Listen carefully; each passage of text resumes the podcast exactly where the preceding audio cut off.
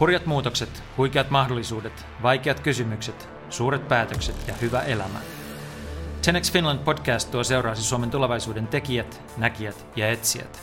Isäntänä Jaakko Tapaninen.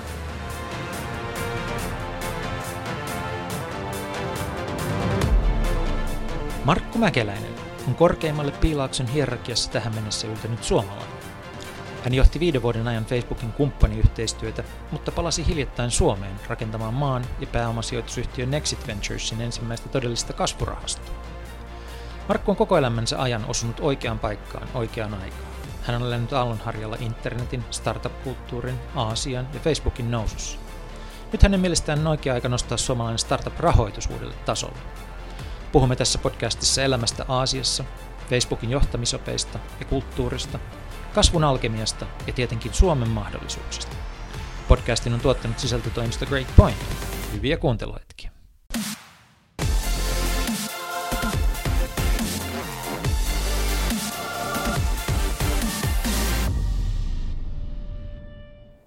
Markku, tervetuloa ohjelmaan. Kiitos.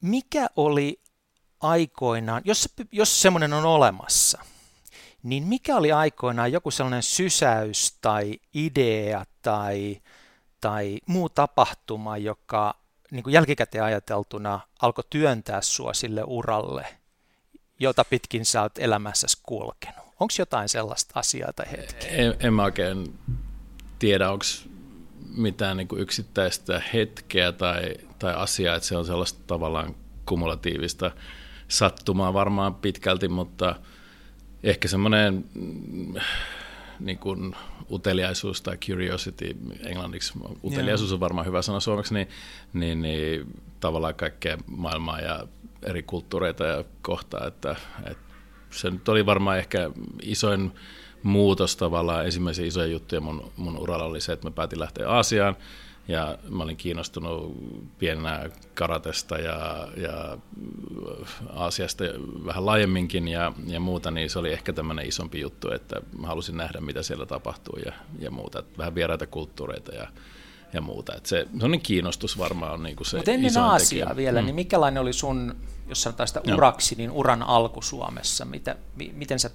No oikeastaan se... Pääsit tekin imuun. Tekin imuun. Mä pääsin, pääsin silleen, että mä olin tota, pienenä hyvin kiinnostunut tota, kemiasta ja tietotekniikasta, ja mä päädyin itse asiassa opiskelemaan kemiaa, joka osoittautui sitten mun henkilökohtaisesti ehkä vähän niin kuin vääräksi valinnaksi, mutta se tuli käytyä kuitenkin loppuun, mutta mä olin hyvin kiinnostunut tavallaan tieteestä, tämmöistä STEM, STEM-jutuista pienenä, niin kuin nörtti siis, ja, ja tota, ää, tietotekniikka, ja yksi isompia juttuja oli se, että mä sain mä olin Jyväskylässä, kävin lukion, niin mä sain siellä sitten puhuttua jotenkin itselleni tota, yliopiston tietojen käsittelylaitokselta käyttäjätunnukset itselleni, en tiedä miten, mutta se nyt jotenkin meni läpi ja mä pääsin sitten niin kuin käsiksi niihin, niihin tota, yliopiston tietokoneisiin. Ja siitä se sitten varmaan niin kuin kiihtyi oikeastaan se kiinnostus kaikkeen internettiin ja muuta, eli tämä oli joskus 80-luvun loppua varmaan. Ja, ja tota, ennen siis browsereita ja, ja muuta, että se oli niin kuin valtava semmoinen niin kuin wow, ja just oli tullut luettua nämä William Gibsonit ja muuta, ja se oli semmoinen niin kuin hieno, hieno kokemus, silloin oli maailman väestöstä ehkä 0,01 prosenttia internetissä, mikä, mikä oli niin kuin ihan ensimmäisiä, ensimmäisiä juttuja ja, ja muuta, niin se oli tämmöinen niin kuin merkittävä kokemus, ja, ja siitä sitten tavallaan erinäköinen erinäköistä teknologiaa koko ajan. Sitten ensimmäinen ehkä tämmöinen yrit, yrittäjäksi alkaminen oli ihan ensimmäisen toisen opiskeluvuoden aikana, eli, eli tuli vain semmoinen olo, että okei, että tehdään tämmöinen softaprojekti ja se sitten saatiin myytyä. myytyä. Se oli kemian teollisuudessa ja, ja tota, se oli niin kuin toinen mielenkiintoinen kokemus, että saatiin pienellä porukalla tehtyä tuote, joka kelpasi asiakkaalle ja siitä oli valmiita maksaa. Ja sitten mä rupesin miettimään, että tähän voisi tehdä niin kuin Siis se tuotteen myytyy vai koko firma? Se, se, se oli niin kuin toiminimenä, se oli tämmöinen softaprojekti, eli sillä ei ollut, niin kuin, mulla ei ollut osaamista niin kuin osakeyhtiöistä ja venture capitalista. Mä en tiedä, mikä venture capital on Joo. aikoinaan, ja ja, ja muuta, mutta tota, meillä oli niin kuin hyvin tämmöinen teollinen äh, niin kuin tämmöiseen digitaalisen laadun, reaaliaikaisen laadun ohjaukseen perustuva tota, ohjelmistoprojekti, ihan massiivinen, tehtiin sitä muutamalla ihmisellä, tota, muutaman kaverin kanssa, niin, niin kaksi, kaksi vuotta ja me saatiin sitten ne tavallaan ne assetit myytyy, myytyy siitä eteenpäin. Ja se oli semmoinen niin toinen herätys, että okei, tästä pystyisi tekemään bisnestä. Tämä oli joskus 9, 95 muistaakseni, kun, kun me saatiin tämä tavallaan projekti loppumaan. Ja, ja tota, se oli, se oli niin kuin mielenkiintoinen, se oli hyvin aikaista että oli ensimmäisiä niin kuin teknologiayrityksiä alkoi olemaan Suomessa ja startup-kuviot oli kaikki ihan niin kuin, että no no, että se on täysin hullua, hullua ja sellaista ei oikein ollut sellaista ekosysteemiä vielä edes olemassa, mutta, mutta jotenkin se veri veti vaan sinne puolelle ja, ja mä halusin tehdä uutta, uutta, uusia juttuja ja tämmöistä näin. Niin siitä se sitten lähti. Mutta siitä ilmeisesti sitten syntyi myös se oivallus, että mä voin tehdä niin kuin intensiivisesti töitä jonkun hankkeen eteen ja sitten myydä sen hankkeen eteenpäin, Joo. mikä on niin kuin venture capital koko tämän Joo. Teki, ja startup-kuvion idea, mutta että sä pääsit siihen kiinni jo hyvin alkuvaiheessa. Joo, ja sitten sit mulla on ollut, jos mä katson vaikka niin kuin mun CVtä taaksepäin, niin, niin harva, harva keikka on kestänyt yli kaksi vuotta, että se on ollut sellaista suht repivää, niin kuin tämmöistä on-off-tyylistä työntekoa ja, ja, ja, tota, ja sitten on niin kuin paljon erinäköisiä mahdollisuuksia, niin, niin, niin, niin silloin kun on ollut tavallaan sarjayrittäjä, niin pistää niin kuin kaikki pelin yhteen, yhteen firmaan ja tekee kaikkea, että se saa, saa eteenpäin tietylle tasolle. Ja sitten taas nyt, nyt niin kuin enemmän sijoittajana niin, niin katsotaan tavallaan salkkua, mutta samalla tavalla tehdään hyvin niin kuin hands-on töitä. Eli, Eli niissä on niin yllättävän vähän eroa, eroa toisiinsa mun, mun mielestä. Mutta tota... Mut palataan, anteeksi, tai pysytään hetken mm. aikaa vielä siellä niin kuin tämän alkuvaiheessa tai, tai niin kuin kehitysvaiheessa kohti tätä päivää. Ja, ja tota, oliko se niin, että sä olit Aasiassa miltei 20 vuotta? Tai 15 15, eli aika pitkän ajan. Ö, Miten? Välillä Suomessa ja takaisin. Ja sä, sä tuossa mainitsit jo, no. että se Aasia veti vähän niin kuin tavallaan ilmansuuntainen ideana, että sulla oli jotain buddhalajeja taustalla ja se Joo. on niin kuin sitä kautta tuttu. Mutta miten se Aasia tapahtui sulle? Miksi sä menit sinne? No siis, Koska tämä on taas niin kuin ennen jo, nykyistä Aasia-buumia. Siis se, se softaprojekti, mikä me myytiin, se ensimmäinen tavalla mun NS startup, niin, niin se meni tota Pfizerin yhteen tytäryhtiöön ja, ja siellä oli semmoinen jenkki, jenkkikaveri, joka kävi paljon Suomessa ja hän puhui John Naisbitin tästä megatrendikirjasta ja, ja siinä oli tämä Kiinan nousu, ja mikä nyt on niin kuin tavallaan Joo. tapahtumassa. Ja muistan, mä luin sen ja, ja mietin sitä jonkin verran silloin ja se tuli ihan niin kuin sattumalta, eli, eli tota, mä sain aamuyöllä puhelun, että että tota, sähän opiskelet automaatio, prosessiautomaatioteknologioita ja, ja järjestelmiä ja meillä olisi tämmöinen niin kuin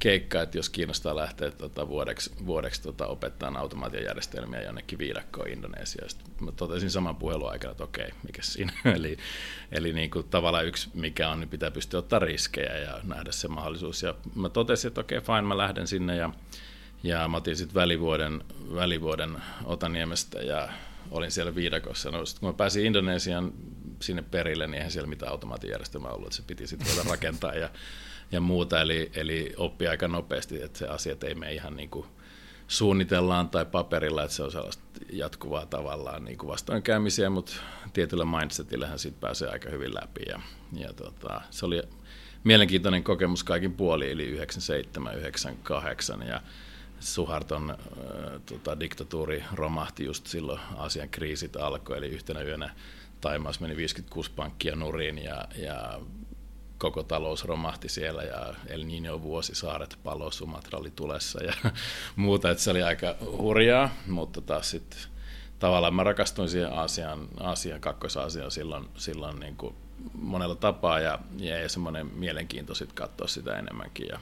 Mihin sä siellä rakastuit? Koska se on varmaan no. niin kuin oleellista sen kannalta, että sä viihdyit siellä niin Joo. pitkään ja saatoit rakentaa siellä sitten niin kuin omia bisneksiä. Ehkä se oli enemmän semmoinen niin kuin kulttuuri, ruoka, ää, niin kuin sää oli tietysti yksi, että se oli sellainen niin kuin todella erilaista kaikki, että se oli kiinnosti, kiinnosti ja, ja, tota, sitten mä niin kuin valmistauduin siihen, siihen reissuun aika paljon. Mä opiskelin vähän sitä kulttuuria ja kieltä ja tällaista näin. Ja sitten kun pystyt kommunikoimaan paikallisten kanssa ja ymmärrät sitä kulttuuria, niin sä pääset siihen vähän enemmän sisälle ja, mm. Ja tämmöistä. Eli, eli sitten kun se tavallaan rupesit pikkuhiljaa niin kuin integroitumaan hyvin vähän, mutta kuitenkin siihen, siihen tota, yhteisöön siellä, niin, niin se vaan tuntui jotenkin mielenkiintoiselta, että en mä tiedä, oliko siellä mitään yksittäistä tekijää. Ja. tekijää. Ja ne kaikki Aasian maathan on hyvin erilaisia. Että, että sit... Missä kaikissa niistä sä niin kun asuit ja työskentelit? Mä oon asunut Indonesiassa, Hongkongissa, muutama otteeseen Singaporessa, Malesiassa ja sitten Dubaissa, mikä nyt ei ole Aasiaa, mutta vähän sinne, sinne päin täältä mm, katsottuna, mm. niin, niin, niin, niin ne on kaikki hyvin erilaisia niin kuin maita ja kulttuureita, että, että tavallaan sitten rupeaa näkemään niin kuin tiettyjä nyansseja ja tämmöisiä näin, mutta mutta en mä oikeastaan osaa sanoa, että onko se yksittäistä tekijää. Okay. Mutta, mutta se nyt oli kiinnostava. Ja sitten toinen, mikä mua kiinnosti, eh, oli nämä niin kuin kasvavat, kehittyvät markkinat. Eli, eli siellä tavalla infrastruktuuri ja kaikki on hyvin, hyvin niin kuin matalalla tasolla, niin, niin jos löytää jonkun jutun, mitä pystyy tuomaan markkinoille, niin ne kasvaa nopeasti. Ja tätä mä oon nyt sitten tehnyt pitkälti aika monta kymmentä vuotta, että ihan niin kuin viime vuosina esimerkiksi Facebookilla, että mä vastasin meidän kehittyvistä markkinoista ja, ja muista. Eli, eli siellä on niin kuin paljon semmoista, että, että tulee semmoisia harppauksia, että ne ei mene ihan samaa kehityspolkua kuin esimerkiksi Suomessa on menty tai, tai Pohjoismaissa tai Länsi-Euroopassa, vaan tulee tämmöisiä teknologiaharppauksia, että yhtäkkiä mennään vaikka jossain telekommunikaatiossa mennään niin kuin suoraan, suoraan niin kuin jonnekin 3G ja tällaista näin. Että, ja, ja sitten kulttuuri on erilaista, että ihmiset ihmiset käyttäytyy eri tavalla, että ne massat, massat toimii tilastollisesti eri tavalla kuin esimerkiksi Suomessa. Miten, miten tämä lausutaan? Pride vai Pryte vai? No se Pride on ollut Pride. varmaan se niin kuin kansainvälisempi muoto siitä. Okei, okay. no. niin tota, miten se syntyi? No, ja mikä oli, se oli, kerro, ihmiset joo, eivät siis sitä no, tunne. Pride ja. oli, oli tämmöinen, eh, oikeastaan se oli niin kuin businessmalli-innovaatio, eli, eli tota, operaattorit aikoinaan tai edelleenkin hinnoittelee niin kuin volyymin tai duraation pohjalta mobiilidataa, eli, eli sä ostat tunti, päivä, viikko, kuukausi planeja, tai sitten sä ostat tietyn määrän dataa, eli giga 2, 5 tai, tai jotain, tai joku kombinaatio näistä. Ja, ja tota, me mietittiin, että se ei ole niin kuin relevantti käyttäjille, kuka ei tiedä paljon sun mobiilidatakulutus on, mm-hmm. paljon sä käytit YouTubessa viime viikolla mm-hmm. tai viime tunnin aikana tai tällaista, ja, ja 80-90 prosenttia siitä ajasta, mitä ihmiset käyttää mobiilissa, on applikaatioita, ei, ei browsereita ja muuta. Eli silloin se tavallaan se hinnoittelumalli oli jäänyt niin kuin historiaan kiinni, ja me keksittiin sitten sellainen ajatus, että, että tota, laskutetaan per applikaatio, eli sen sijaan, että sulla on niin kuin se duraatio tai, tai volyymi, niin, niin tehdään dataplaneja per applikaatio, eli sulla voi olla vaikka WhatsAppiin tota, oma dataplani, joka on ilmainen koko sun operaattori-asiakassuhteen ajan, eli sä, sä saat tavallaan ilmaisen WhatsAppin, niin silloin tavallaan tendenssi vaihtaa numeroa tai vaihtaa toiseen verkkoon on paljon matalampi, ja se on niin kuin erittäin okay. tehokas työkalu operaattorille. Toinen taas sitten, että sulla on niin 5-6 applikaatiota, mistä se bulkki data-kulutus tulee, niin ne voidaan sitten hinnoitella esimerkiksi kalliimmaksi, tyyliin YouTube, Facebook, tällaiset, tällaiset ää, jutut. Ja, ja siellä pystytään tekemään kaiken näköisiä mielenkiintoisia juttuja, mitä perinteinen niin kuin operaattorin laskutusinfrastruktuuri ei, ei pysty, vaikka siinä on investoitu aika paljon rahaa. Ja me keksittiin tämä, tämä juttu muutamien aika epäonnistuneiden yritysten jälkeen, eli siinä oli siinä tota, sit, tavallaan todettiin, että tämä voisi olla niin kuin mielenkiintoinen ja se osuu oikeaan aikaan, eli, eli tota, operaattorit alkoi miettiä applikaatiolaskutusta, he oli aika hukassa siinä, oli tendenssi, että haluttaisiin tehdä kaksisuuntaisia tämmöisiä revenue-malleja, että niin kuluttajat maksaisi ja sitten applikaatiovendorit maksaisi operaattoreille, eli tämmöinen perus, perus ahneus, ahneus siinä ja, ja muuta. Ja me sitten keksittiin, että siihen saisi vielä tämmöisen niin corporate social responsibility angle, että jos ostaa tämmöistä sachet-tyylistä hinnoittelua, eli pienen, mm. pienen saippua tai shampoo vaikka, niin, niin esimerkiksi kuluttajabrändi voisi sponsoroida sitten tota, vaikka opetusapplikaatiot ilmaiseksi sille perheelle. Tai tämä oli mukana jo Prideissa. Se, oli, se, se, viimeinen, tämä CSR oli, oli niin kuin roadmapilla, että me ei keretty sitä sitten ikinä tekemään ennen kuin se meni kaupaksi, mutta, tota, mutta se oli niin kuin se businessmalli innovaatio ja sitten aika paljon hardcore-teknologiaa, että se pystyttiin toteuttamaan ja ajoitus sattui, me oltiin hyvin, hyvin niin kuin onnekkaita monella eri tavalla, että ajoitus sattui olen kohdillaan, eli, eli tota, samana vuonna niin, niin Mark Zuckerberg ja Facebook, sieltä tuli tämmöinen internet.org manifesto, eli, eli kaikki ihmiset maailmassa pitäisi saada internetin pariin, ja mä muistan, kun mä lueskelin sitä, sitä tota, paperia ja mietin, että meneeköhän tämä nyt siihen, että me ruvetaan sitten kilpailemaan Facebookin kanssa ja, ja tällaista näin, ja sitten me tavattiin Facebook joskus. Tossa. Kumman aloitteesta? Ää, no siinä oli niin kuin puoli ja toisin tällaista niin kuin, meilailua, mutta sanotaan, että heiltä tuli niin kuin aloite, että heitä nähdään Barcelonassa Mobile okay. World Congressissa ja me tavattiin ja heti palaverin jälkeen tuli, että tulkaas käymään ensi viikolla täällä ja sitten me ajateltiin, että no mennään ja sitten tulikin käymään, käymään sit Suomessa heti perään ja sitten mä ramppasin sitä väliä, väliä heidän kanssaan. Minkä, ja miten sä että minkä kokoinen Pride oli tuossa vaiheessa? Meillä oli 35-36 henkeä siinä vaiheessa töissä ja kasvettiin valtava vauhtia, eli, eli meillä oli niin kuin, to, siis vappuna 2014, just ennen kuin me klousattiin tämä kauppa, niin, niin meillä oli joku 183 operaattoria, minkä kanssa tota, keskusteltiin. Eli, eli tota, se story upposi hyvin just siinä, siinä aikana. Ja, ja tota... Mutta oliko siis teidän arvo teidän storissa vai oliko teidän arvo jo niin kuin syntyneessä teknologiassa, joka toimii? No siis sanotaan teknologia ja kaikki mikä mahdollisti sen, mutta se tavallaan se arvolupaus oli mun mielestä se, se juttu. Eli meillä oli niin kuin, Jonas Jelt niminen, niminen kaveri veti tavallaan markkinointia, tuotemarkkinointia meillä ja se meidän tavallaan niin kuin pitchi oli erittäin relevantti. Eli yleensä se meni siihen, että me ei keretty näyttää meidän dekkiin loppuun, kun ne alkoi suunnittelemaan jo, että miten tämä viedään eteenpäin ja muuta. Mutta siis se oli tavallaan, siinä oli hyvin vähän sellaista vaporwarea, eli, eli tota, niin kuin toimiva teknologia ja, ja muuta, eli saatiin, saatiin tavallaan kaikki ne yrityksen elementit rakennettua, rakennettua kunnolla kasaan.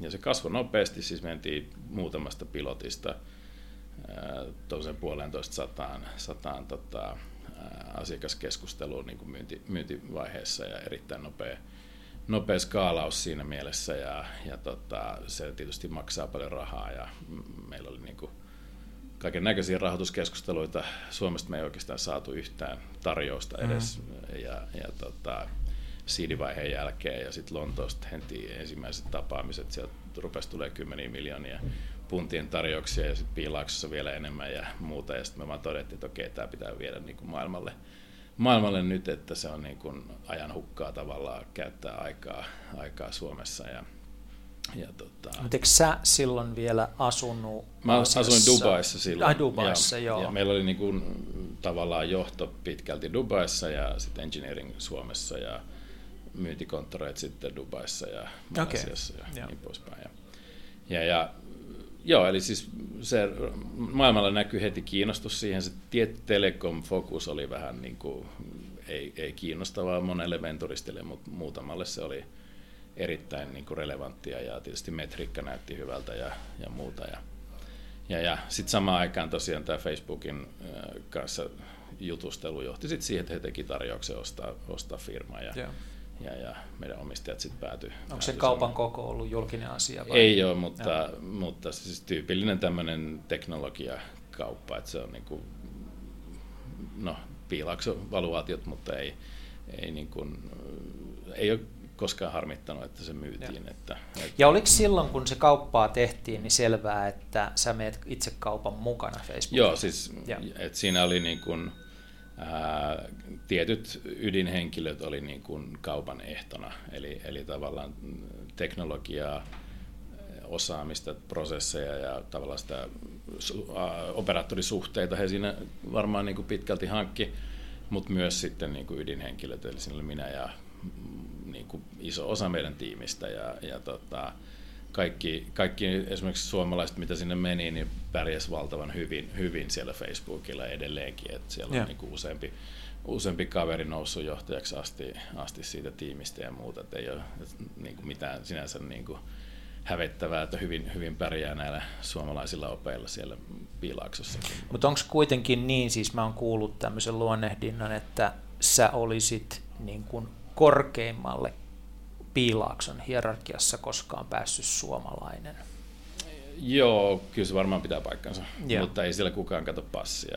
Eli tavallaan, niin kuin, että, että jos niin kuin firman kannalta sitä miettii, että kuka kaveri vetää projekti X tai, tai organisaatiota Y, niin ei niin kukaan katso, että palkataan tähän suomalainen tai ruotsalainen Tietenkään, tai joo. muuta, mutta tota, Joo, kyllä se varmaan pitää paikkansa. Eli, ja mikä eli... oli sun vastuualue mm. sitten Facebookilla, kun sä olit siirtynyt sinne? No ensimmäiset, mä olin siellä viitisen vuotta ja ensimmäiset kolme vuotta mä vedin meidän globaaleita operaattoripartnereita, eli kaikki mobiilioperaattorit ja Facebook, ja tämä oli niin kuin mielenkiintoinen startti, mä kerron kohta vähän lisää siitä, ja, ja tota, sitten kansainväliset kasvupartnerit, eli niin kuin, Facebookin organinen kasvu oli valtavaa. Muutama vuosi sitten me kasvettiin joku 280 miljoonaa kuukausikäyttäjää vuodessa edelleen, vaikka se oli siis miljardien kokoinen kuukausitasolla. Ja mä vastasin niistä partneruuksista, mitä kautta se kasvu tuli. No tietysti mobiilioperaattorit oli merkittävä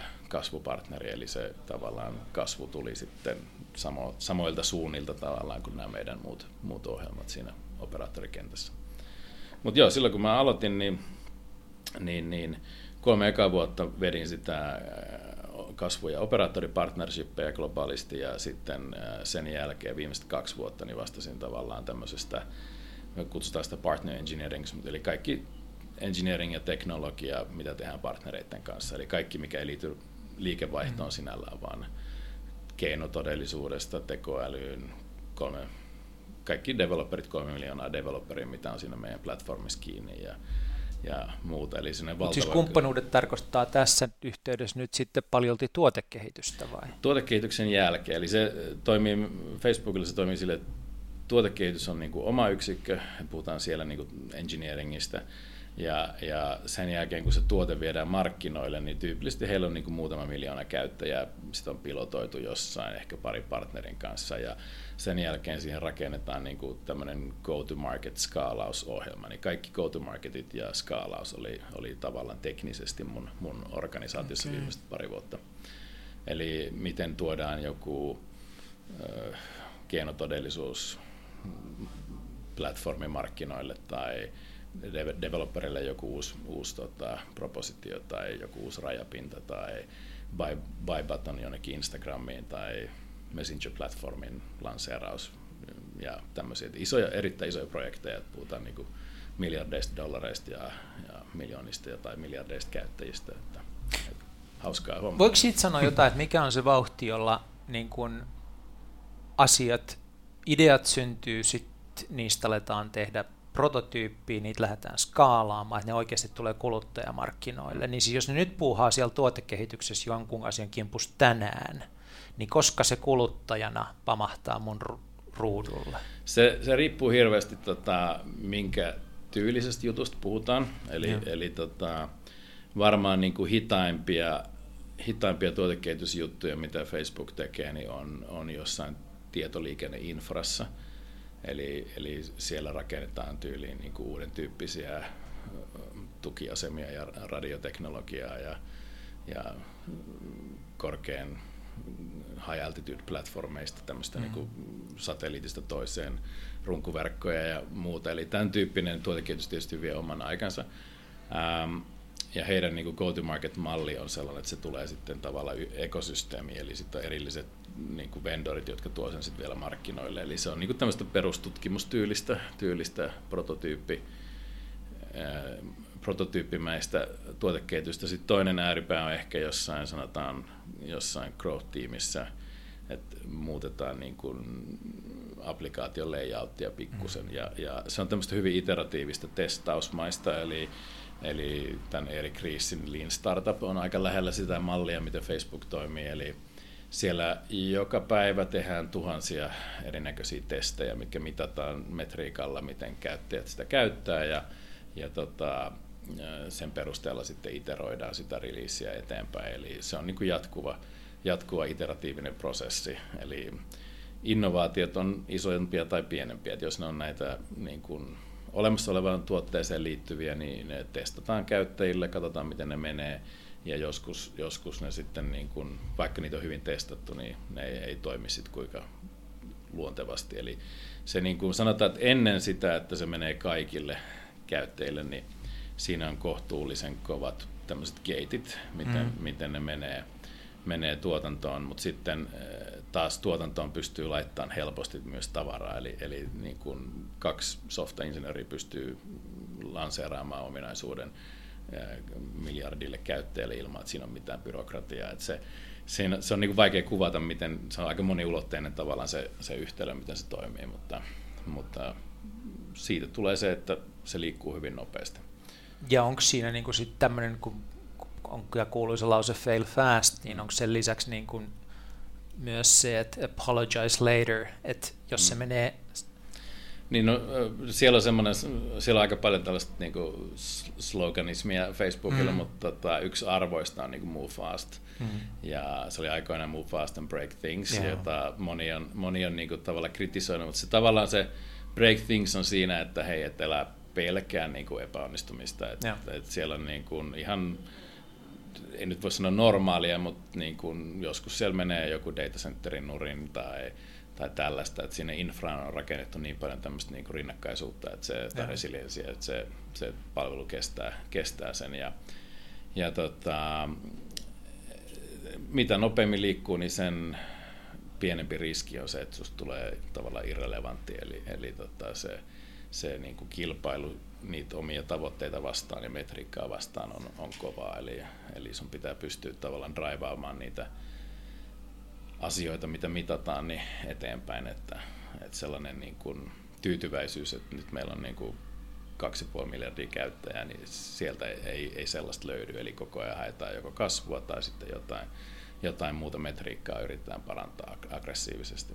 Joo, mutta että hyväksytään se ajatus, että maailma on meidän laboratoriomme, että Joo, me voidaan viedä sinne ja kokeilla ja katsoa, mitä tapahtuu. Varmaan, varmaan niin kuin tärkein assetti on se valtava käyttäjämäärä, eli, eli niin kuin pystytään näkemään niin kuin erinäköisiä trendejä, mitä maailmassa tapahtuu ja, ja tota, millä tavalla eri segmentit käyttäytyy ja, ja muokata sitten tuotteita niitä, niitä Mutta vastaan. myös, niin kun, jos mä ymmärsin oikein, niin hyväksytään se ajatus, että me saatetaan tehdä virheitä näiden valtavien käyttäjien kanssa, Joo. ja sitten me korjataan ne virheet. Joo, mutta se ei mene silleen, että, että lanseerataan yksi tuote kaikille, vaan niitä mm-hmm. versioita voi olla tuhansia tai kymmeniä tuhansia ja. maailmalla, eli se, se on niin kuin konfiguroituu se, se, ne applikaatiot konfiguroituu tavallaan käyttäjän mukaan, eli, eli tota, kaikista uusinta kamaa tietysti työntekijöillä ja jollain segmentillä sitten ulkona, mutta sitten pikkuhiljaa se tavalla automatiikka vie sen sitten kaikille.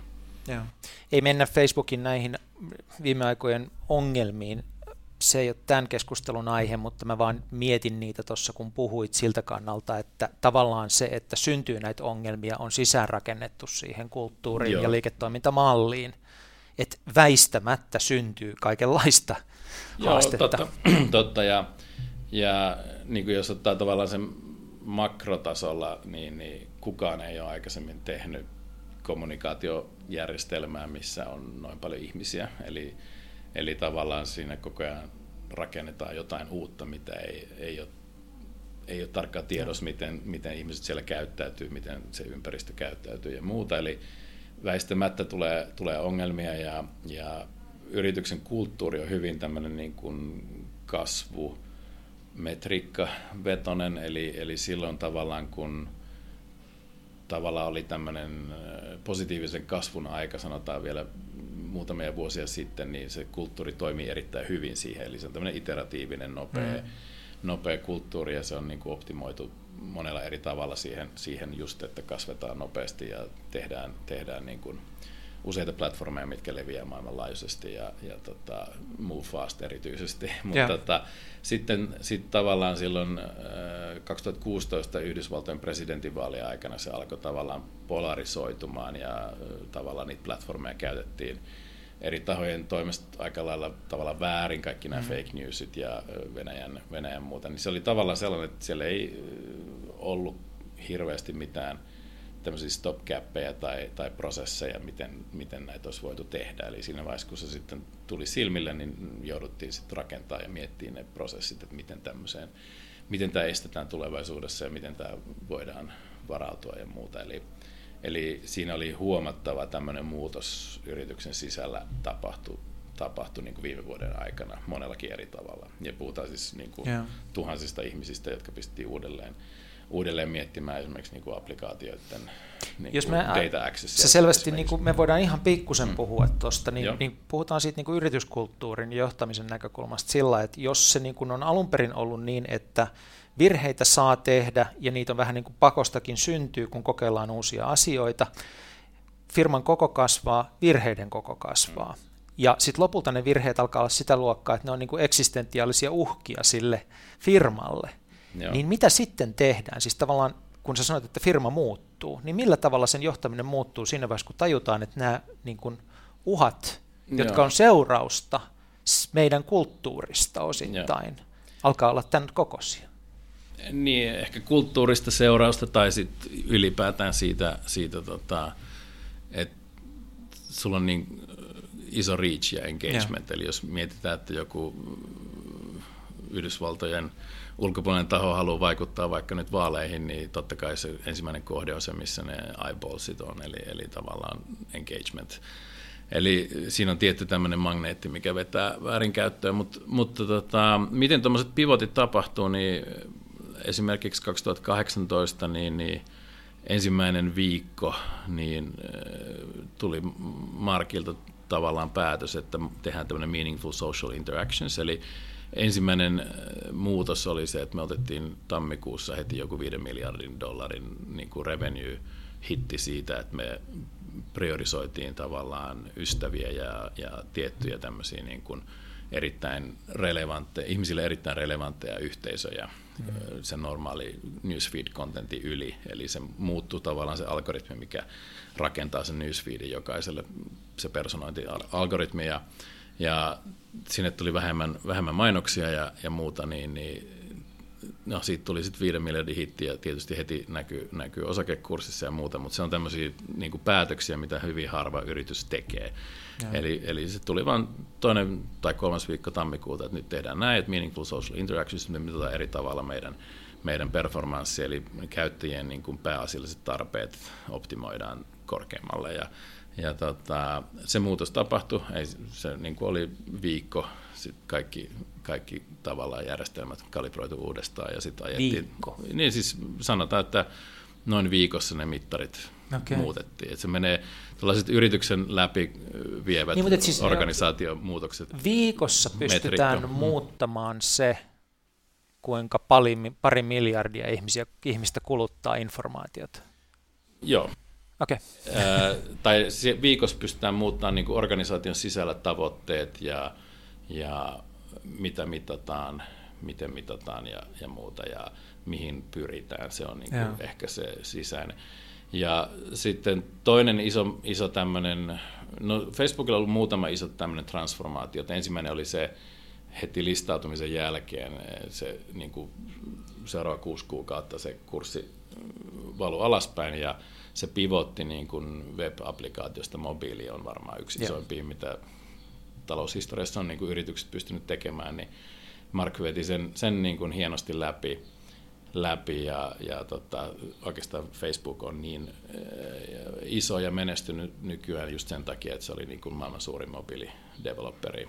Ja tämä, tämä transformaatio silloin listautumisen jälkeen oli niin kuin kriittinen, kriittinen siihen. Toinen oikeastaan oli, että silloin kun mä liityin firmaan, niin missiona oli, niin kuin, että antaa ihmisille give people power to share ja make mm. the world open and, and connected, niin, niin tämä Open ja Connected oli tavallaan mun, mun juttuja, eli, eli yritettiin saada mahdollisimman monta ihmistä internettiin ja, ja, ja siitä tuli tämmöinen yksi iso platformi, missä kaikki, kaikki on, ja me nähtiin, että se polarisaatio on, on hankala, niin nyt siitä tuli enemmän tämmöinen, että rakennetaan yhteisöjä, annetaan ihmisille kyky rakentaa yhteisöjä ja tuodaan niin kuin maailmaa lähemmäksi toisiaan. Eli siitä ensimmäisestä missiosta puuttuu se tavallaan positiivinen impakti, mitä, mitä firma hakee. Ja tämä missio pivotoitiin muistaakseni kesällä 2018, että se oli myös niin kuin company all hands kaikki, kaikki tota, kampuksen pihalle tai videostriimiin ja, ja sitten käytiin perustelut ja ilmoitettiin, että nyt tämä vaihtuu ja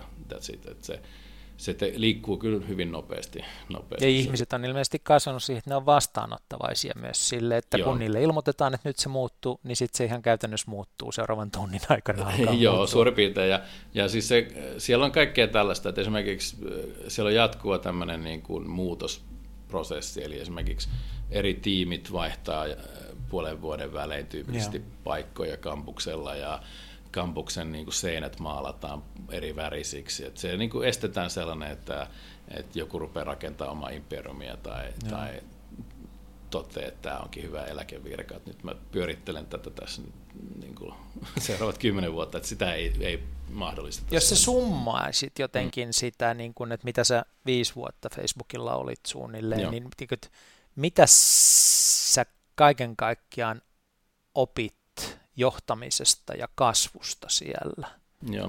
niin mi- miltä se kuulostaisi? No ensimmäinen oli varmaan tavallaan se tavoitteiden asetanta ja tavoitetaso, eli, eli niin kuin ensimmäinen kolme, kuusi kuukautta varmaan kaikille on aikamoinen shokki, eli, eli tavoitteet nousee hyvin korkealle, että me, me rakennettiin tälle internet.orgille tota, tämmöinen go-to-market-malli, missä mitattiin paljon eri asioita ja hyvin, hyvin niin kuin sofistikoituneen malli, millä todettiin, että niin kuin parhaassa tapauksessa saataisiin ehkä 30, 30 lanseerausta. Ja sitten mä menin heittämään tavoitteet, niin kuin ne pitchataan tavallaan johtoryhmälle ja, ja tota, kaikki oli vaan, että okei, että näyttää hyvältä ja niin kuin hyvä data ja niin poispäin, että ei ole mitään tavalla valitettavaa. Ja Marko oli vaan, että no, let's make a hundred. Sitten mä totesin, että okei, että se on niin kuin 3x siihen, mihin me kuviteltiin, että me just, just pystytään venymään. Ja, ja mä ajattelin, että ei varmaan ollut se palaveri, missä ruvetaan sit, niin kuin enää neuvottelemaan. Ja totesin, että okei, että se on sitten 100 ja, ja tota, mä menin takaisin, takaisin sitten tiimin kanssa, laskettiin asiat uudestaan ja todettiin, että me tarvitaan varmaan joku 100-160 henkeä lisää. Ja mm-hmm.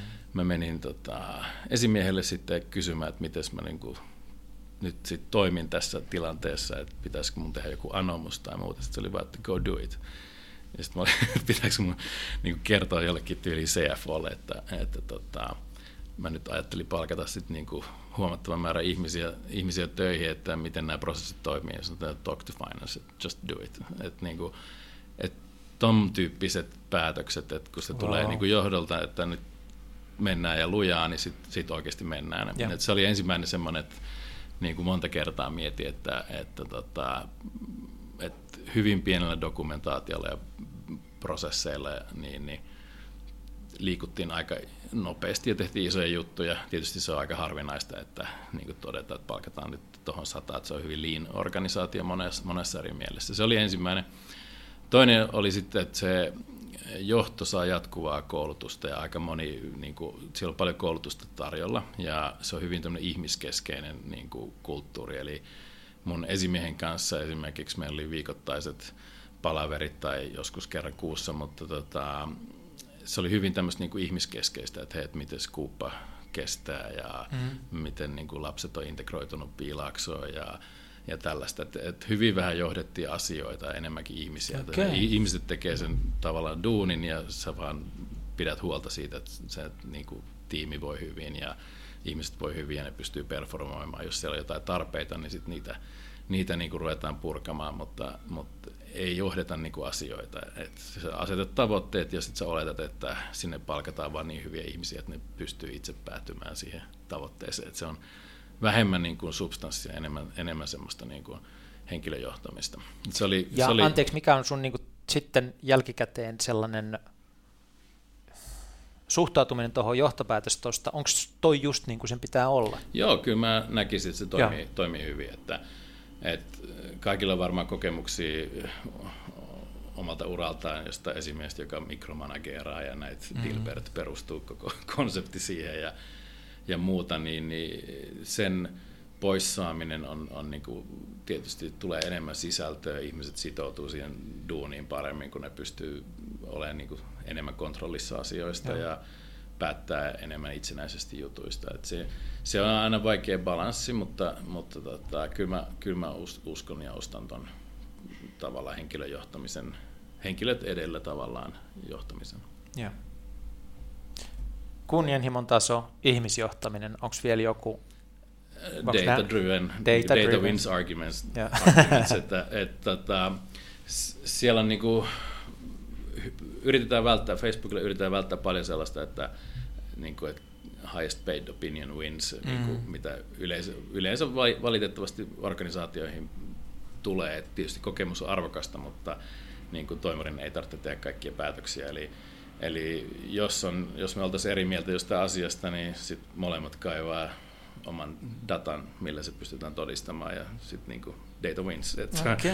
et se on niinku yksi tapa. Tietysti on asioita, mitä on vaikea, vaikea mitata ja siihen tietysti sit kokemus ja erinäköiset neuvonantajat ja muut on niinku tärkeitä, mutta, mutta tota, kyllä se, kyllä se niinku metriikka ja niinku tämmöinen tieteellinen mittaaminen on, on, on niinku hyvin, hyvin pitkälle ehkä ne top kolme siinä.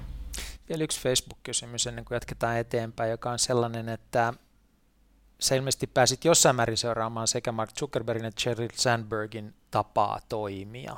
Mm, kun, ja, ja kysymys liittyy vain siihen, että kun on sellainen ajatus, että salaisuus on nimenomaan heidän erilaisissa johtamistyyleissä ja siitä, että kuinka ne komplementoi toisiansa, että yhdessä he on jotakin aivan ainutlaatuista, niin millä tavalla heidän johtamistyylinsä, miten sä luonnehtisit niitä ja miten ne poikkeaa toisistansa? No tota, mä oon enemmän, enemmän tehnyt, mä olin Sherilin organisaatiossa, mä oon enemmän tehnyt Markin kanssa töitä, mutta tota, he on hyvin, hyvin erilaisia henkilöitä. Ehkä enemmän, ilman että menee niin detaljeihin, niin ehkä enemmän Sheryl on, on niin kaupallinen johtaja enemmän, eli hän on niin operatiivisessa, operatiivisessa roolissa. Ja tavallaan Facebookin organisaatiossa esimerkiksi myynti, partnershipit, M&A, legal, HR, kaikki on tavallaan Sherilin alla. Se on hyvin perinteinen tämmöinen funktionaalinen organisaatio ja sitten markin alla on engineering, teknologia, tuote, joka on aika tämmöinen amebamainen niin kuin nopeasti liikkuva organisaatio. Eli, eli se on, se on niin kuin, ehkä kuvastaa myös ne organisaation Markkinoilla rakenteet. tuote, Sherilin alaisen tuotteen kaupallistaminen. Ee, joo, tai monetisointi ehkä joo. puhtaasti. Ja, ja, tota, ja, ne, ja markkinointi on tietysti siellä ja tapa kommunikoida, viranomaissuhteet on, on Sherilin alla. Et se, se ehkä kuvastaa enemmän sitä roolia, roolia että niin kun, Markki ehkä enemmän kiinnostaa tavallaan se impacti, mm. nyt mä spekuloin, mutta sanotaan, että enemmän se impacti ja miten, miten se tuote vaikuttaa maailmaan ja, ja muuta, ja sitten niin kuin Sherilille on, on vastuutettu tavallaan firman, firman performanssi pitkälti, tietysti niin kuin kasvu, ja sehän ei ole pelkästään revenueita, mutta kasvu ja engagement ja muut tulee oikeastaan puhtaasti tuoteorganisaatiosta, että et, no se on, heillä on niin kuin hyvin tämmöinen 360-tyylinen niin kuin, tiimi. Et, et se Facebookin core, eh, niin kuin se senior management tiimihän pysyy niin kuin 80 vuotta melkein stabiilina, eli se oli yksi niin kuin, tämän valtavan kasvun salaisuus mun mielestä, että kaikki tunti siellä toisensa ja, ja se on hyvin niin kuin liimautunut toisiinsa se, se tiimi, eli toimii niin kuin yhtenä yksikkönä ja, ja muuta. Mutta jos miettii laajemmin sitä yritystä, niin, niin Facebook käyttää Facebookia kommunikointiin, eli siellä on tämä Workplace-tuote, niin sitä käytettiin sisäisesti jo vuosia ennen kuin se tuote lanseerattiin. Eli, eli tota, periaatteessa se on hyvin cross-functional tyylistä se työnteko ja, ja, ja ihmiset luo tämmöisiä omia tavallaan lyhytaikaisia organisaatioita, jotka on niin kuin epävirallisia, jotka tekee sen tavoitteeseen vaadittavan asian. asian. Että se on hyvin, hyvin tämmöistä niin kuin, dynaamista. Ehkä nyt esimerkkinä se, että jos rakennetaan vaikka uusi datacenteri, niin, niin, niin, niin sulla ei ole yksikköä, joka miettii maa-oikeuksia ja yksikkö, joka miettii vesioikeuksia, sulla ei yksikkö, joka miettii, mihin se trafiikki kannattaa reitittää. Ja sitä rataa vaan sä otat yhden edustajan näistä tiimeistä ja sulla on yksi tiimi, joka valkkaa parhaan mahdollisen datacenterin, eli, eli se tavallaan pyrkii optimoimaan sen lopputuloksen eikä eri yksiköiden välistä tavallaan dynamiikkaa. Okei, okay, okei. Okay. Ja mun, esimerkiksi mun duunista varmaan 90, 95 prosenttia ajasta oli niin kuin pois linjaorganisaatiosta. Tietysti johdin niin kuin omaa yksikköä, mutta nämä kaikki projektit toimii tälleen dynaamisesti. Joo. Siirrytään Suomeen, jotta okay, ehditään puhua, puhua tuota kotimaastakin.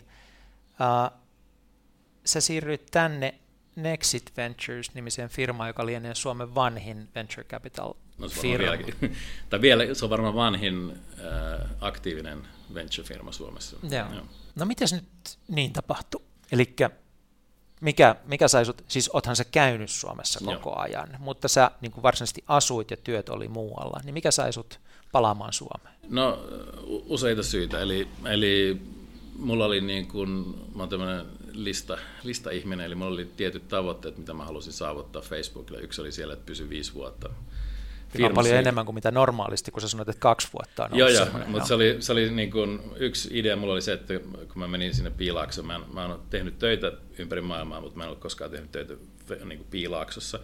Mä halusin nähdä vähän, mitä se, mitä se on, ja, ja tota, ajatus oli se, että jos mä niin kuin tavoitteena olisi pysyä viisi vuotta, mikä nyt oli jotain 4,9, mutta kuitenkin, että tavoitteena olisi niin pysyä viisi vuotta siellä firmassa, niin, niin siinä ajassa sit oppii niin kuin laajemminkin sitä. Ja, no se tuli täyteen melkein ja, ja moni näistä isoista projekteista, mitä mä vedin firmassa, niin me saatiin maaliin, maaliin ja, ja muuta. Ja sitten äh, mulla oli niin kuin henkilökohtaisia syitä, syitä tota, lapset halusivat tulla Suomeen ja, ja tämmöistä näin. Ja mä mietin, että jos ottaisiin seuraavan ison ison projektin Facebookilla, niin, niin, niin, niin tota, mun time spendi olisi varmaan vielä niin kuin work-life balance olisi enemmän work ja vähemmän balance. Et, että tota, se, se oli niin kuin yksi, yksi asia. Toinen, mikä sitten niin kuin oli hyvin näkyvissä, että kun Piilaksosta katsoi pohjoismaalaisia startuppeja, mitkä tuli käymään siellä, niin ne on aika hyvälaatuisia ja hyviä uusia ideoita ja ja muuta. Ja sitten tavallaan niin kuin Piilaaksoon verrattuna niin kuin venture-kenttä on, on aika alikehittynyt myöhäisessä vaiheessa täällä ja, ja muuta. Ja mä oon Nexitin tiimin tiennyt, tiennyt pitkään, niin mulle tuli niin kuin vaan ajatus, että okei, että mä haluan tulla Suomeen, Suomeen ja, ja tota, ää, mä tapasin, tapasin Michel Vendelin ää, Piilaaksossa ja Artur ja tiimin, tiimin täällä Suomessa sitten ja ruvettiin sitten niinku juttelemaan, että minkälainen niinku uusi rahasto pitäisi rakentaa Suomeen ja miten saataisiin niinku boostattua tavallaan ää, näitä suomalaisia ja pohjoismaalaisia firmoja pidemmälle täällä Pohjoismaassa. Et se ongelma, mistä aika moni itkee täällä, että kaikki hyvät firmat myydään liian aikaisin, mikä oli esimerkiksi Brightinkin keississä totta. Niin, niin me haluttaisiin rakentaa tämmöinen niin kuin myöhäisemmän vaiheen, tai rakennetaan myöhäisemmän vaiheen kasvurahasto, joka sitten pystyy rahoittamaan näitä firmoja pidemmälle, pidemmälle täällä Pohjoismaissa kohta tuosta tosi tarkastikin, tai niin tarkasti kuin voidaan, mutta sitä ennen yksi aivan pieni detalji, joka on hirveän hauska, jonka sä kerroit, oli, joka oli se, että millä tavalla sun tyttäres muodosti käsityksensä siitä, että pitääkö perheen muuttaa hänen mielestään Suomeen vai ei? Ähm, no joo, siis silloin kun Trump valittiin, niin, niin, niin tota, hän tuli kysymään, että muutetaanko me tänään Eurooppaan. niin kuin, varmaan yksi iso driveri. Ja, ja tota, sitten meillä oli pitkä, pitkä keskustelu vähän myöhemmin ja hän sanoi, että hänellä olisi niin kuin kolme prioriteettia, että hän haluaisi asua Pohjois-Amerikan ulkopuolella johtuen Trumpista mm. ja monesta muusta jutusta. Ja hän oli laskenut maanjäristystodennäköisyyksiä ja kouluampumisia ja kaikkea tämmöistä. Että aika semmoinen niin kuin data-driven. data-driven 12-vuotias nimenomaan. Ja, ja sitten hän sanoi, että hän tietää, että, että niin kuin kiinnostus olisi muuttaa Aasiaan, mutta hän haluaisi mieluummin asua Euroopassa ja sitten jos asutaan Euroopassa, niin mieluummin Suomessa. Ja mä totesin, että okei, mikä siinä ja Suomi on ihan, ihan niin kuin kuulostaa hyvältä, mutta niin kuin se, että 12-vuotias käy kaivamassa tilastoja ja vertailee näitä, niin, niin selvästi niin kuin kova insentiivi vakuuttaa. Tota, Tiesi, miten joo. isälle argumentoidaan. nimenomaan, Joo. nimenomaan. Hyvä. Tota, mitkä oli suurimmat yllätykset, kun te asetuitte tänne näin? Ihan myös niin kuin ammattilaisen niin kuin silmällä, ei pelkästään niin kuin sosiaalisesti. No siis sanotaan, että me ollaan yritetty muutaman kerran aikaisemmin muuttaa Suomeen niin kuin tuossa tota, 2000-luvulla ja tällaista näin asiasta, niin silloin, silloin oli jotenkin sellainen, puhelin soi lähinnä Aasiasta ja, tota, ja kaikki isot projektit alkoi siellä, että sitten tavallaan se veti aika nopeasti takaisin sinne, mutta nyt ei oikeastaan ollut sellaisia mitään negatiivisia yllätyksiä niin kuin tavallaan perheen kannalta, että lapset aloitti koulusta tammikuun alussa ja se meni loistavasti, että just saivat hyvät tulokset ja kesäloma alkoi ja sitä rataa, eli, eli tota, heidän, heidän niin kuin tavallaan paluumuutto meni erittäin hyvin ja, ja, ja ei, ei oikeastaan ollut mitään semmoista ihme, ihmeempää niin kuin negatiivista, ei ainakaan tule nyt, nyt mieleen. Ja, ja tota, toi, toi niin kuin uuden rahaston rakentaminen on niin kuin valtavan mielenkiintoinen homma, eli, eli mä opin paljon, paljon uutta koko ajan ja, ja tota, se, se on niin kihelmöivä, jännittävää, jännittävää puuhaa. Mä tapaan paljon suomalaisia, pohjoismaalaisia startuppeja koko ajan ja, on niin kuin loistavia, loistavia ideoita, että, että tavallaan meillä, meillä on niin kuin tämmöinen niin kuin deal flow mielessä erittäin haastava, haastava, että me tullaan sijoittamaan kuitenkin tyylin noin kolmeen firmaa per vuosi, niin, niin, niin, niin täällä on paljon hyvää matskua, että meillä tulee olemaan valinnan vaikeuksia. Tämä teidän fundi on mm. ihan uusi. Ja... Joo, tai me ollaan nostamassa vielä sitä nyt. Että, joo. joo. Ja tota, yksi suurimpia, ellei suurin mahdollisesti tämmöinen kasvurahasto. Kuvaile sitä rahastoa ihmiselle, joka ei vielä ole kuullut siitä, joka on suurin osa meidän kuulijakunnasta. Okei, okay, eli, eli tota, ehkä pari sanaa Nexitistä ensin, eli tosiaan vanhimpia suomalaisia, suomalaisia venture-firmoja ja ne on ollut kaksi aikaisempaa rahastoa, jotka keskittyy enemmän alkuvaiheeseen – meillä on aina ollut niin kuin perustamista lähtien niin kuin Jenkki-fokus, eli, eli Michelle on ollut, ollut tota, Piilaaksossa ja nyt, nyt Austinissa, eli meillä on kaksi Jenkki-lokaatiota.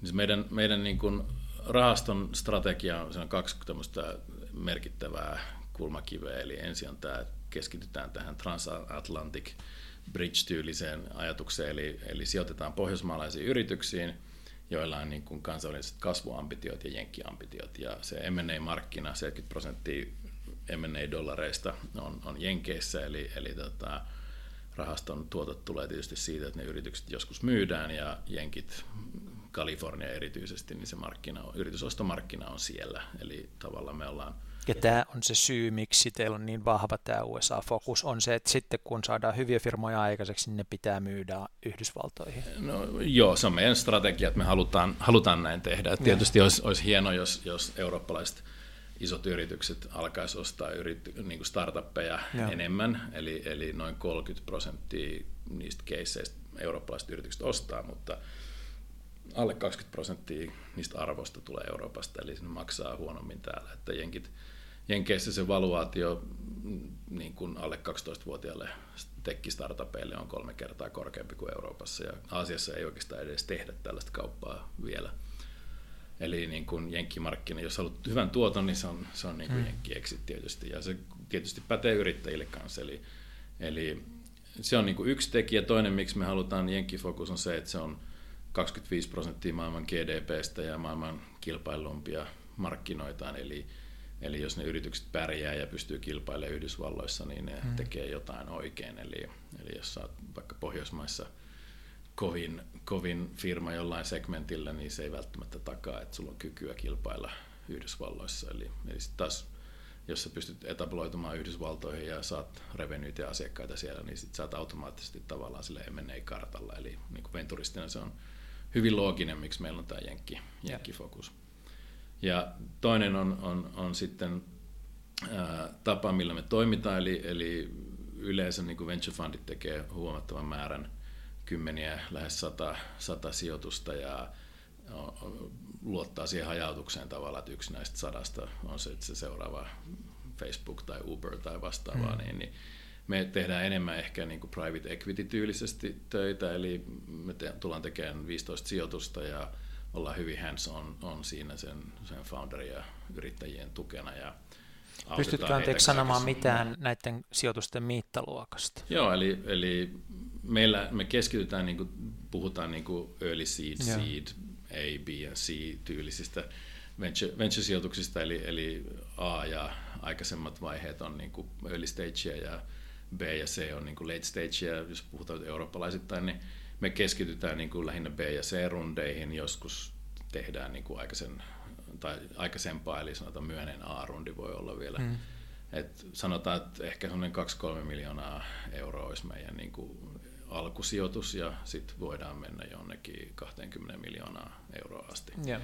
Että tämmöisiä tahoja ei, ei Suomessa ole, että et Ruotsista löytyy rahastoja muutama, mutta Pohjoismaissa hyvin vähän tämmöisiä kasvurahastoja, eli, eli tota, Suomessa tyypillinen venture-sijoitus on joku puoli miljoonaa ja myöhäisessä vaiheessa se on ollut joku keskimäärin 1,8 miljoonaa euroa. Eli, eli tämä on se syy, miksi nämä hyvät suomalaiset startupit myydään ulkomaille tai ne lähtee hakemaan rahaa. Ja miksi tämmöistä rahastoa ei ole ollut? Siis onko tämä edelleen pääomaköyhä maa vai eikö täällä vaan hiffata vai mistä on kysymys? Mm, siinä on varmaan monta eri, eri syytä, että, että ehkä suomalaiset on arastellut vähän tuossa Spaceissa niin kuin 2008 ja 2000 niin kuin venture-vuodet oli hyvin vaikeita.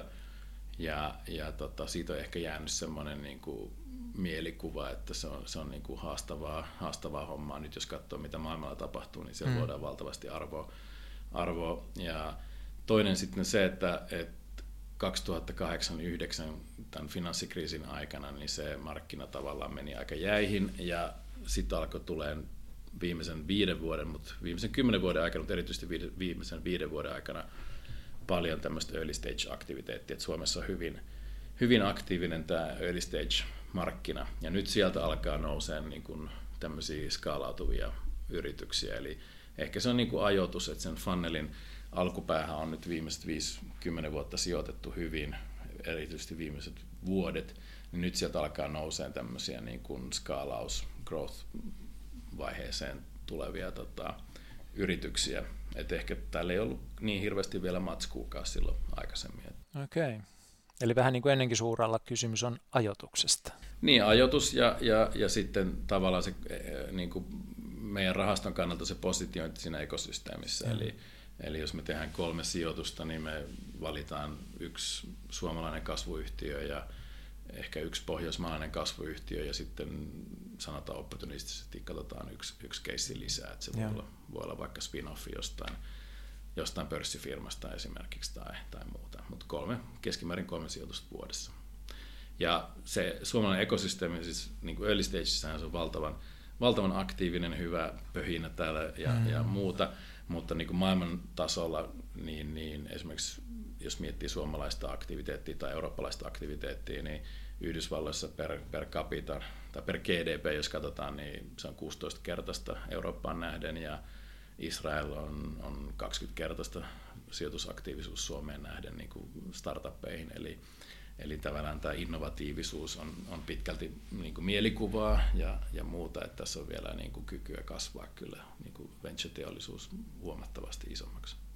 No miten se kaiken kaikkiaan luonnehtisit niin kuin Suomen tilaa ja tilannetta, että mitkä on niin kuin myyttejä, mikä on niin kuin se kokonaistilanne, missä on, on todellista niin kuin voimaa. että meillä on siis jos mä puhun myyteistä, niin on, on niin kuin hienoja asioita, mutta että joiden niin kuin meidän on vaikea arvioida niiden koko luokka, että kuinka iso asia Slash oikeastaan on, kun Suomessa se on maailman isoin asia, mutta että kuinka iso asia se on, äh, kuinka iso asia on Maria 01, että niin kuin meidän mielestä on valtavan isoja asioita ja hurjasti tapahtumassa ja näin edelleen, ja sitten toisaalta taas, niin kuin, jos sä asetat tätä kaikkea jollakin tavalla siis täytyy ymmärtää Suomen koko toki mm. ja olla realistinen, mutta siis jos asetat tätä niin kuin maailman mittakaavaan, niin niin kuin, mikä täällä on iskussa ja mikä täällä on pöhinää, joka ei oikein niin kuin vielä lunasta itseänsä. Niin, no siis mun mielestä se, jos ajattelee niin kuin ekosysteemiä, niin se sit kaikkea tarvitaan. Et ensimmäinen on niin kuin se, että asenteet muuttuu. Et mm. Esimerkiksi jo 2000, kun mä lähdin Hongkongiin ää, yhteen startuppiin, niin mun vanhemmat oli silleen, että mitä sä teet, että sulla on tutkinto, että sun pitää mennä startuppiin ja vielä Aasia, että tähän niin kuin, järjetön, järjetön niin kuin yhtälö ja, ja 90-luvulla niin kuin yrittäjät oli outoja lintuja ja, ja muuta, mutta tota, niin kuin Slashin varmaan isoin merkitys Suomessa on se eh, tavallaan kulttuurin, kulttuurin muutos, että se on ihan ok olla startupissa töissä ja siellä on varmaan paremmat bileet kuin Kyllä muulla, joo. niin, isoissa yrityksissä ja, ja, ja tällaista näin, mutta niin kuin, et nyt se alkaa olla siinä vaiheessa tämä tavallaan suomalainen kulttuuri, että niin kuin kaikista kovimmat tyypit yliopistoista niin menee startuppeihin tai haluaa tehdä oman, oman yrityksensä sen sijaan, että menisi vaikka Nokialle tai Finairille, ne oli aikoinaan niin kuin suosituimmat työnantajat tai McKinsey, hmm. tällaiset näin, että, että niin kuin, siitä on tullut tavallaan niin kuin yksi relevantti ura, uravaihtoehto, mikä on niin kuin hieno, hieno juttu. Ja, ja, ja niin kun, jos miettii sitä ekosysteemiä sit laajemmin, niin, niin, niin ehkä se Slashin impacti on ollut tuohon aikaisen vaiheen juttuihin. He on saanut Suomen tavallaan niin kuin kansainvälisesti sijoittajien maailman kartalle, mutta tota, niin kuin venture-mielessä täällä, tänne tulee niin kuin, eh, ehkä A- tai B-tiimit isoista fundeista maailmasta tai Pilaaksosta, mutta sitten esimerkiksi meillä mä yritin saada meidän CTOta puhumaan, puhumaan Slashiin, niin se oli silleen, että ää, missä se on tuolla, okei, okay, että ehkä sä voit mennä. se, siis tämä oli, se, anteeksi, tämä oli Facebookissa? Facebookin vai? CTO.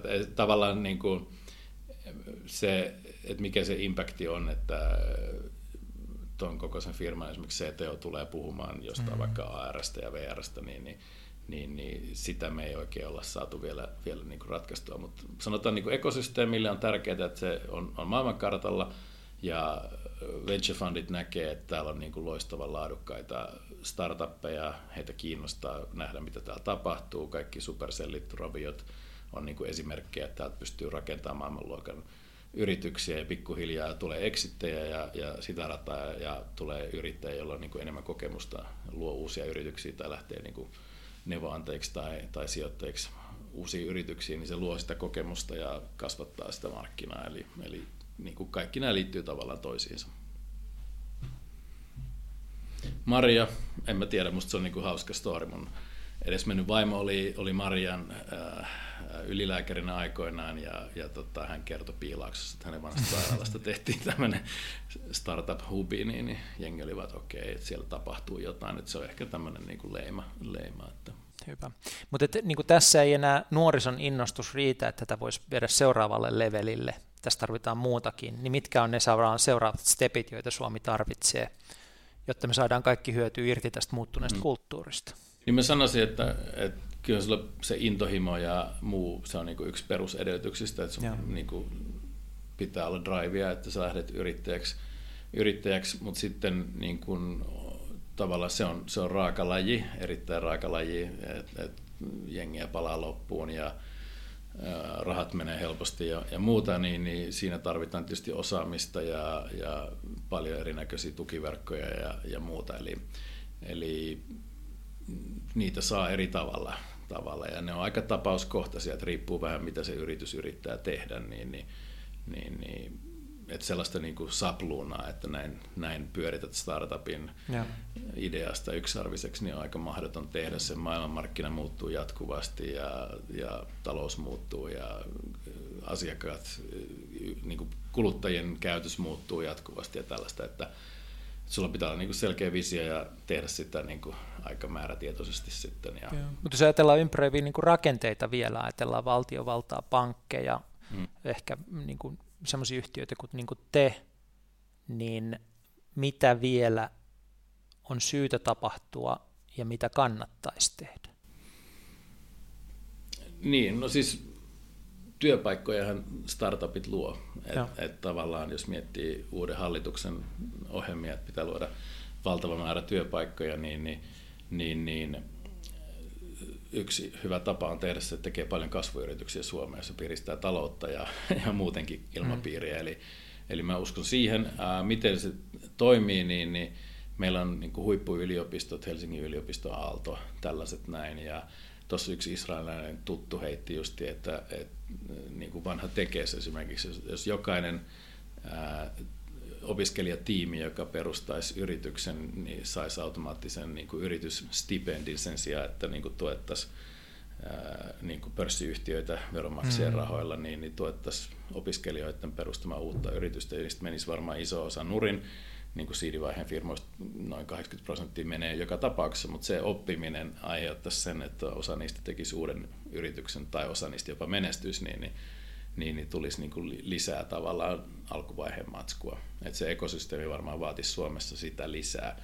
Et ehkä tollanen, mutta en tiedä meneekö mm. toi vähän ehkä, ehkä radikaali ajatus. Sen jälkeen kun sulla on jotain, puhutaan pitoa eli tractionia niin kuin sillä idealla, että sulla on oikeasti käyttöä, käyttöä siinä, niin sen, sen niin kuin tavallaan mittaaminen ja valjastaminen, iterointi vaatii sit pääomia ja, ja kyllä se pitkälti niin kuin venture, early stage venture fundien varassa on. Suomessa on, on loistavia aikaisen vaiheen rahastoja, jotka ovat tehneet erittäin merkittävää duunia, niin se, se puoli on minusta hyvin hanskassa. Se, mitä me nähdään, että täältä puuttuu täysin ne kasvurahoittajat. Nexit kolmonen tulee nyt siihen, siihen spaceen. Ja täällä on sitten jonkin verran niin kuin isot jenkkifundit äh, on, on läsnä Suomessa, eli, eli tota, se on niin kuin se meidän pääasiallinen kilpailu siellä. Mut, ja sitten Nordealta on ruvennut saamaan startup-lainojakin, että se, se oli niin kuin pankkilaina oli täysin mahdottomuus vielä, vielä niin kuin muutama vuosi sitten. Eli, eli tota, jonkin verran tuollaista on, mutta ehkä enemmän se, että ihmisiä, jotka sijoittaa, no sitten on bisnesenkeleitä, ne on hyvin pientä Suomessa se, se toiminta, mutta, mutta tavallaan eri ekosysteemipelurit, että kaikkea lisää, niin se ekosysteemi kasvaa. Ja, ja ne on niin kuin menestystarinoiden kautta, mitä se tulee, tulee pääomia ja, ja onnistumisia, esimerkkejä, roolimalleja ja sitä, sitä rataa, että siihen mä niin kuin itse uskon, että lisää vaan, vaan kaikkea. No jos pudotetaan tämä keskustelu vielä lopuksi niin kuin tältä systeemiseltä tasolta ja instituutioiden tasolta ihmisten tasolle, hmm. niin tavallaan jotkut painaa hullulailla, tai monet painaa hullulailla, ja monet on sitten toisaalta aika huolissaan siitä, että maailma on mennyt kovaksi ja AI tulee, ja, ja tuota, vain parhaille on, niin kuin, vain niin kuin kansainvälisesti katsottuna kaikkien parhaille on paikkansa ja niin edelleen, niin tota, mitä sä niin kuin ajattelet tällaisen yksittäisen ihmisen edellytyksistä pärjätä tässä maailmassa, kun edelleen puhutaan niin kuin tästä mm. niin kuin aktiivisten startup-ihmisiä ja niin edelleen niin kuin kontekstista, niin mitä elämä on opettanut sulle, millä, millä supervoimilla ja inhimillisillä voimilla pärjää? No tota, jos lähtee sitten tekoälystä liikkeelle, niin, niin World Economic Forumilla mm, jonkin verran tehnyt ehdokas hommia, niin ennustetaan, että per jokainen työpaikka, minkä joku tekoäly tulevaisuudessa vie, niin syntyy kolme uutta yeah. ihmisille. Eli se, se ei ole ihan automaatti ainakaan niin kuin seuraavan 50 vuotta. Eli, eli niin kuin sellainen rakenteellinen muutos tapahtuu ja se tulee olemaan iso ja nopea.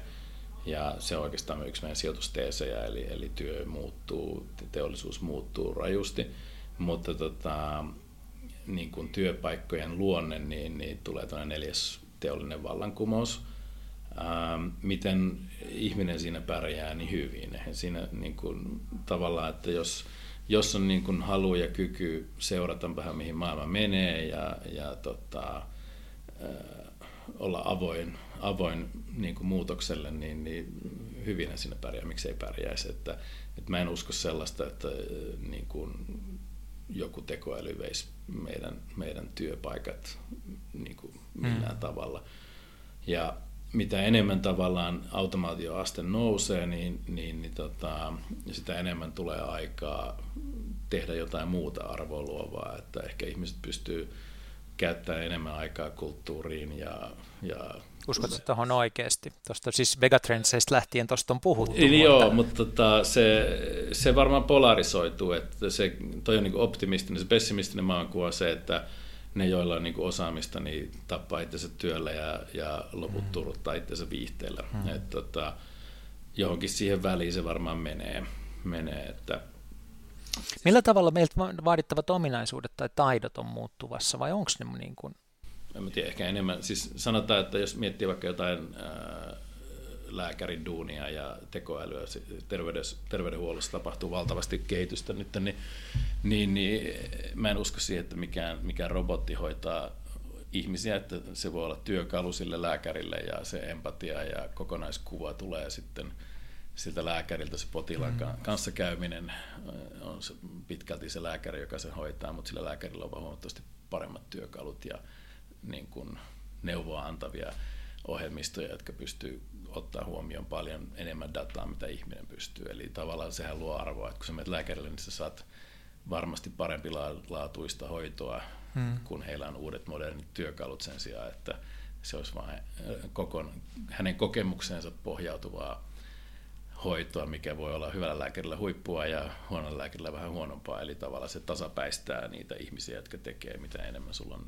automaatiota ja tekoälyä siellä. Ja se tekoälyterminä on aika huono, eli, okay. eli sellaista niin kuin tietoisuutta ei, ei ole olemassa. Eli, eli tota, ne on tilastomatikkaa käytännössä katsoa, mm-hmm. että se on mm. vaan niin kuin ylibrändätty termi, mutta tota, markkina nyt on mennyt siihen, että kaikki puhuu tekoälystä, niin, niin puhutaan tekoälystä, mutta ehkä joku augmented intelligence voisi olla yeah, yeah. Parempi, parempi termi. Mutta nämä on siis isoja tilastomatikkaa laskentajärjestelmiä, ei siinä mitään, mitään muuta ihmeellistä ole. Mutta en mä tiedä, siis empatiaa, vuorovaikutusta, yhteistyökykyä, ongelmanratkaisua, kriittistä ajattelua, medialukutaitoa, noin kai ne on ne kyvyt, mitä ihmiset tarvitsee tulevaisuudessa. Itse asiassa toi lista, jonka sä sanoit, kerroit sieltä Facebookista, niin jää mieleen sellaisena opetuksena tästä keskustelusta tämä ajatus, että kovin kunnianhimoiset tavoitteet johda niin kuin oikeita eläviä todellisia ihmisiä mm. ja sitten niin kuin perustele datalla. Niin se on aika hyvä setti. Niin ja sitten tosiaan just mitä mä sanoin, että, että ongelmanratkaisukykyä ja kriittistä ajattelua, että onko tämä niin kuin kannattaako meidän tehdä näin. Et, jos miettii monia yritysten prosesseja, niin siellä on niin kuin paljon sellaista tavallaan turhaa, että joku on ajatellut, että vältetään joku riski ja tehdään niin kuin valtava määrä jotain duunia, että saadaan joku ykkönen tai nolla johonkin Exceliin ja, ja mm. tai johonkin järjestelmään ja muuta. Että, että semmoinen lean, lean ajattelu, että vältetään niin kuin turhan työn ja materiaalin hukkaamista, niin on, on mun mielestä myös mielenkiintoista, että sitä tulee enemmän ja enemmän. No varmaan se voisi olla yksi ratkaisu. Se on kokonaan eri keskustelu, mutta yksi ratkaisu myös tähän tuota, ekologiseen kriisiin, jonka keskellä me ollaan. Niin. Joo. Mutta otetaan tähän loppuun muutama sellainen kysymys, joka tässä podcastissa aina kysytään. Onko olemassa jotain sellaista applikaatiota tai ohjelmaa tai verkkopalvelua, jota sä oot aikaisemmin huomannut, tai no, oot huomannut käyttävässä enemmän kuin aikaisemmin? No ensimmäinen, mikä tulee mieleeni, on tämä Oura-sormus. Se on musta se on aivan loistava. loistava että mä, mä oon niin kuin, en, en voi sanoa, että mikään biohakkeri, mutta mut nörtti, niin, niin mä oon käynyt niin kuin Jawboneit ja Fitbitit ja Apple Watchit läpi, ja niissä kaikissa oli aina jotain. Ja toi Oura on niin kuin ensimmäinen wearable, mitä tulee käytettyä ilman, että se niin kuin jatkuvasti tavallaan muistuttaa ikävällä tavalla olemassaolostaan. Ja, Anteeksi, jos mä saan kysyä, niin mm. vaikuttaako Ouran applikaation antamat tulokset sun päivään ja käyttäytymiseen? Joo, sanotaan, että siis eka kaksi vuotta Facebookilla mulla oli 500 matkapäivää ja valtavat, niin kuin siitä johtuvat valtavat uniongelmat ja stressit oli aika tapissa ja niin poispäin ja muutenkin ollut kaiken näköistä stressiä tuossa noin, niin, niin, niin se palautuminen ja lepo on, mm. on niin kuin, mikä mulla on ollut yksi henkilökohtainen tavoite, että mä haluan fiksata sen, niin, niin, niin, niin se Oura on, on osa päivää, että mä aamulla herään, mä katson, niin kuin, että miltä se näyttää, readiness-indeksit ja muuta ja ja, ja jos se on tota, matalalla, niin kuin tänään oli, mä tulin eilen Jenkeistä, niin, niin, niin, niin sitten sit mä en lähde salille, jos, jos taas se on niin kuin korkealla ja muuta, niin sitten sit tavallaan voi, voi ottaa enemmän tehoja koneesta irti. Että, että kyllä mä niin kuin mietin vähän niin kuin sitä päivää, miten mä sen jaksotan, jaksotan sen perusteella. Mutta se on, musta se on niin kuin loistava, loistava esimerkki, että siinä on hieno design, Ää, ne on saanut siihen mielenkiintoista kansainvälistä sijoittajaporukkaa ja toivottavasti sitten tulee niin todella iso juttu. Mielettömiä ambassadöörejä, siis Joo. tämmöisiä sen asiasta puhuvia ihmisiä. Niin. Mä oon varmaan kahdeksalle eri ihmiselle saanut, niin kuin, saanut heidät ostamaan, ostamaan sen sormuksen. Että, et, tota, joo, siis musta se on niin kuin ensimmäinen niin kuin applikaatio, mitä mä itse käytän. Mä oon pyrkinyt vähentämään niin kuin, applikaatiota puhelimessa jatkuvasti, mutta se, se Oura on nyt ehkä tuommoinen, minkä voisi nostaa esiin. Joo. Jos se uni kiinnostaa, niin oletko lukenut tuon uh, Matthew Walkerin kirjan Why We Sleep? Ja en ole lukenut, mutta tuossa uh, iBooksista löytyy, että mä ostin. ostin Joo, se on hiljattain ilmestynyt suomeksi, mutta on sairaan hyvä kirja okay. juuri tästä asiasta. Ja tästä sitten hyppäänkin kirjoihin. Onko jotain sellaista kirjaa, jota sä olisit viime aikoina, uutta tai vanhaa kirjaa, suositellut kavereille, että lukekaa toi, toi on tärkeä nyt? Tota, joo, muutamia, muutamia tota, ää, erinäköisiä. Siis sanotaan, että mulla on ollut sellainen tapa, mä, mä tota, sijoitin ää, yhteen, yhteen startuppiin, joka, joka tota, sai myöhemmin, myöhemmin sitten Facebookinkin kanssa jotain, jotain tota, äh, partnershipia siinä, niin, niin mä ostin, ostin tota toimarille tota tämän Chaos Monkeys. Se kertoo hyvin spesifisesti Facebookissa, se on vähän semmoinen rant-tyyppinen tyyppinen mm. juttu, mutta tota, niin kuin Ray Dalion tämä, tämä Principles on, on wow. hyvä, hyvä yeah. kirja ja sitten – Ää, mä sain, sain taas yhden firman toimarilta, mihin mä oon sijoittanut, niin, niin tämän, tämän Hans, Hans ää, Roslingin. Fact, joo, Roslingin tämä Factfulness. Ää, sitten mä en ole vielä kerännyt kunnolla, kunnolla lukea.